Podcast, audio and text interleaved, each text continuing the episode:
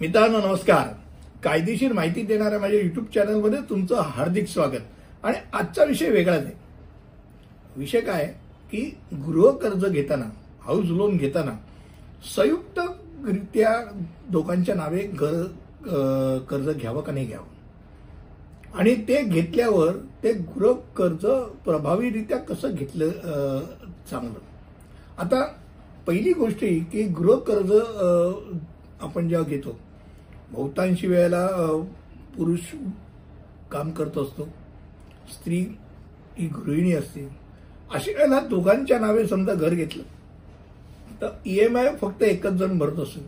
आता काही ठिकाणी आता नवीन पिढी आहे नवरा बायको दोघंही कमवतात तर नवरा बायको दोघांच्याही नावे समजा ई एम आय ते भरत असतील तर दोघांनाही ई एम मधून प्रत्येकी पन्नास टक्के कर कपाती करता मिळणार उपलब्ध होणार.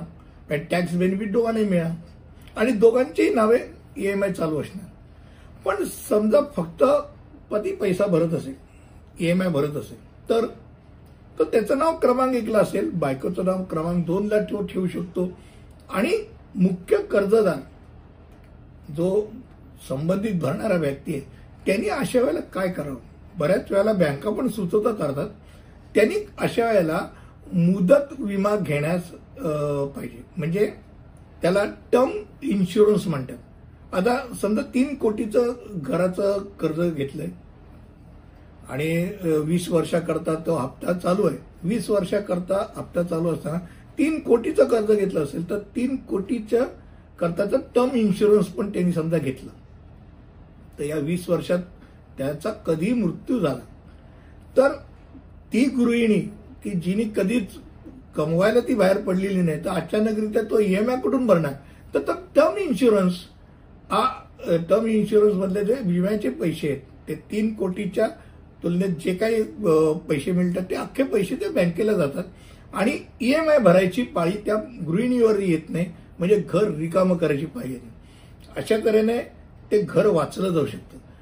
ही एक चांगली कल्पना आणि सूचना आपल्या युट्यूबवर आपल्या जे सबस्क्रायबर त्यांच्या माहिती करतात. पण त्याचबरोबर अजून एक तुम्हाला नक्की सुचव असं वाटतं की दोघांनी मिळून का घ्यावं? दोघंच काय?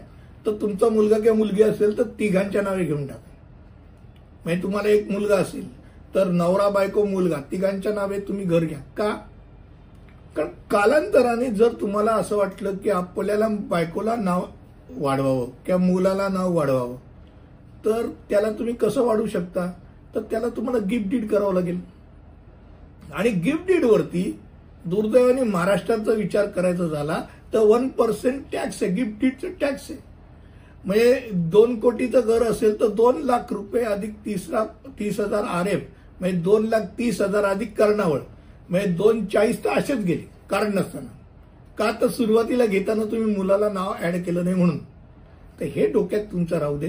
म्हणजे संयुक्तपणे मालमत्ता घेणं हे फायदेशीर आहे हे डोक्यात राहू दे.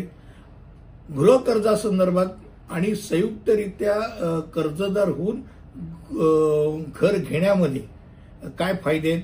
आणि जर संयुक्तरित्या कर्ज जर घ्यायचं असेल तर कसं घ्यावं? याबद्दलच्या मी तुम्हाला आज टिप्स दिल्या. कशा वाटल्या? या नक्कीच मला तुम्ही कॉमेंट सेक्शनमध्ये लिहून नक्कीच कळवा. पुढील अ, युट्यूब व्हिडिओमध्ये असेच काहीतरी भंडात विषय घेऊन येईन. तिथपर्यंत रजा घेतो. धन्यवाद.